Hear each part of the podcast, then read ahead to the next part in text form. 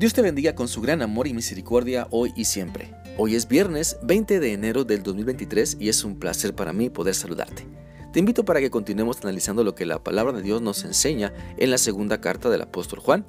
Este día vamos a leer el último versículo, el versículo 13, el cual dice así.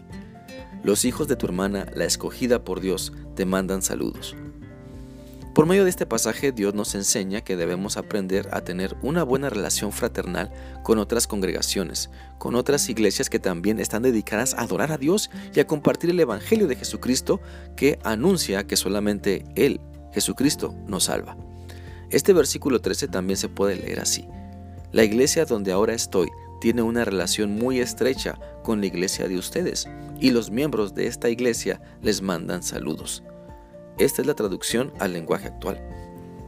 Mira, el lenguaje figurado que se usa en este último versículo de segunda de Juan no debe confundirnos, pues hay que entender que como iglesia tenemos también iglesias hermanas que comparten el mismo amor a Dios y que están enfocadas en obedecer a Dios cumpliendo la gran comisión. Así que aprendamos a tener buena relación con otras iglesias, aprendamos a no criticar lo diferente que otras iglesias hacen, aprendamos a gozarnos por los logros que Dios les concede tener en sus, por su esfuerzo y dedicación. Dejemos a un lado las murmuraciones, chismes, críticas hacia otras iglesias y dejemos que Cristo sane nuestro corazón para que no siga llenándose de envidia ni resentimiento. La Biblia dice también en Romanos 12, 15 y 16 lo siguiente. Alégrense con los que están alegres, lloren con los que lloran, vivan en paz y armonía unos con otros, no sean orgullosos, sino amigos de los que la gente desprecia. No se crean mejores ni más sabios que ellos. Realmente necesitamos a Cristo en nuestra vida para alegrarnos mucho por los avances de otras iglesias. Necesitamos a Cristo en nuestra vida que, para que nos sane, sane ese corazón que tenemos, para que en vez de tener envidia glorifiquemos su nombre y nos dejemos usar por Él para que también nosotros como iglesia nos esforcemos en extender el reino de Dios aquí en la tierra. Por lo tanto, pongámonos a pensar en si estamos enfocados en obedecer a Dios. ¿Estamos enfocados como iglesia en hacer discípulos? ¿Estamos como iglesia enfocados en ayudar a nuestra comunidad? ¿Estamos siendo guiados por el Espíritu Santo para que muchas personas conozcan el amor de Dios?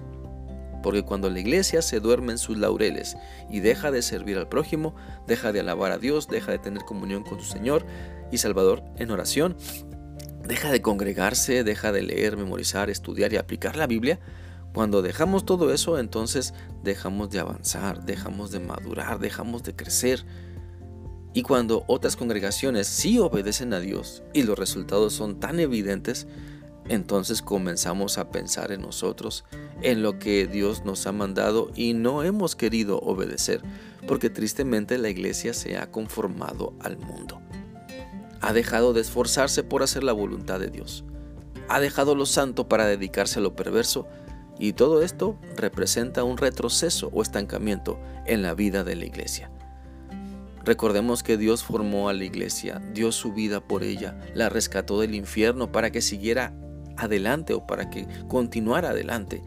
La Biblia dice en 1 de Pedro 2.9 lo siguiente, mas nosotros somos linaje escogido, real sacerdocio, nación santa, pueblo adquirido por Dios, para que anunciemos las virtudes de aquel que nos llamó de las tinieblas a su luz admirable.